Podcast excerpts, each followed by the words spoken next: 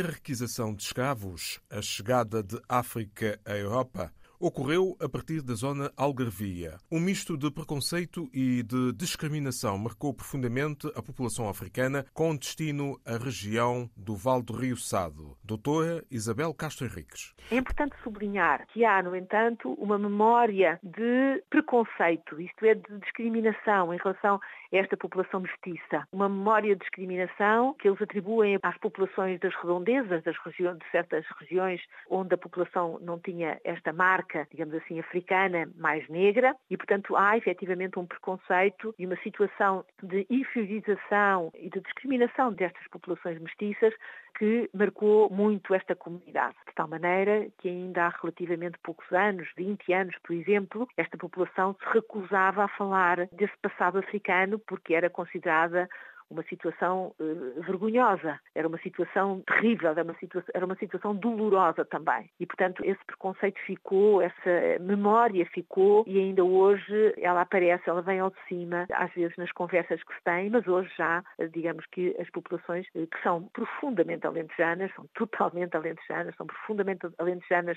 a africanidade perdeu-se completamente. Talvez se possa dizer que na música, numa música, essencialmente num tipo de canção que era cantada nos arrozais, em particular pelas mulheres há 50 anos, 40 anos, 30 anos, que nessa canção chamada O Ladrão do Sado ainda há vestígios de uma musicalidade africana. Quem estudou precisamente estas músicas foi o grande musicólogo Dio Giacometti, foi ele que estudou efetivamente e que definiu essa africanidade ainda existente nesta canção da região de Sadina, desta canção chamada O Ladrão do Sado. Mas de resto são populações profundamente portuguesas, profundamente alentejanas, são populações que perderam todas as suas marcas culturais africanas. E pode dizer-se que o tráfico negreiro não foi só da costa ocidental de África para as Américas, mas também a partir da África do Norte para a Europa.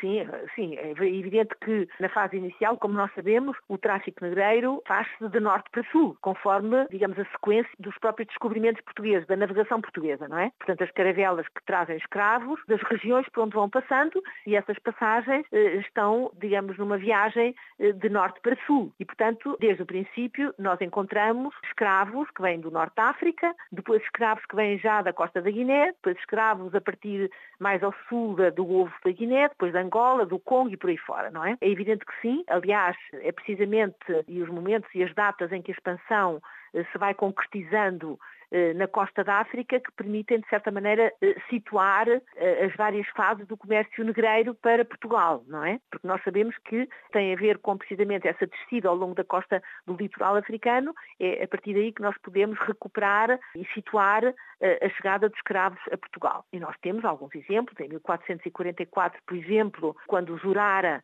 fala precisamente em Lagos, na cidade do Algarve de Lagos, da chegada dos primeiros escravos a essa zona, a essa região do, portanto, Lagos, fala precisamente de escravos brancos e de escravos médios, mais escuros e de outros menos escuros.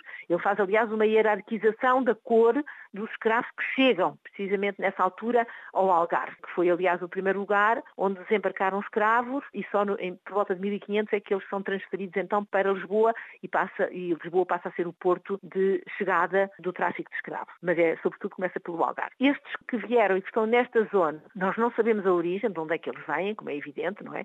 Repare-se que a documentação que existe do século, final do século XV, século XVI, é uma documentação que dá muito pouca informação direta sobre estes homens e estas mulheres, porque estes homens e estas mulheres são negros, são pretos e são escravos, o que significa que não são propriamente elementos que se considerem eh, suficientemente importantes para serem narrados, descritos ou fixados na história, não é? E, portanto, aliás, a pesquisa que eu fiz na documentação da Torre do Tombo tinha que seguir uma linha muito clara, que era procurar a palavra preto, negro e a palavra escravo, porque obviamente que a palavra africano nunca aparece. E, portanto, trata-se de populações discriminadas, de populações não consideradas, visto que o escravo, a escravização é uma espécie de uma condição em que lhes é retirada a sua própria humanidade e esta documentação não fala de onde é que eles vieram.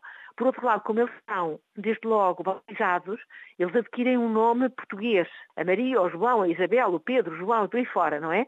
Portanto adquirem um nome português. E muitas vezes o apelido é o apelido do senhor, do proprietário, quando tem apelido, muitas vezes não tem apelido. E, portanto, nem pelo nome nós podemos chegar, eh, é muito difícil chegar à origem, à sua origem étnica no continente africano e qual a região de onde vieram. Docente Isabel Castro Henriques, autora da obra Os Pretos do Sado, História e Memória de uma Comunidade Alentejana de Origem Africana, do século XV ao século XX.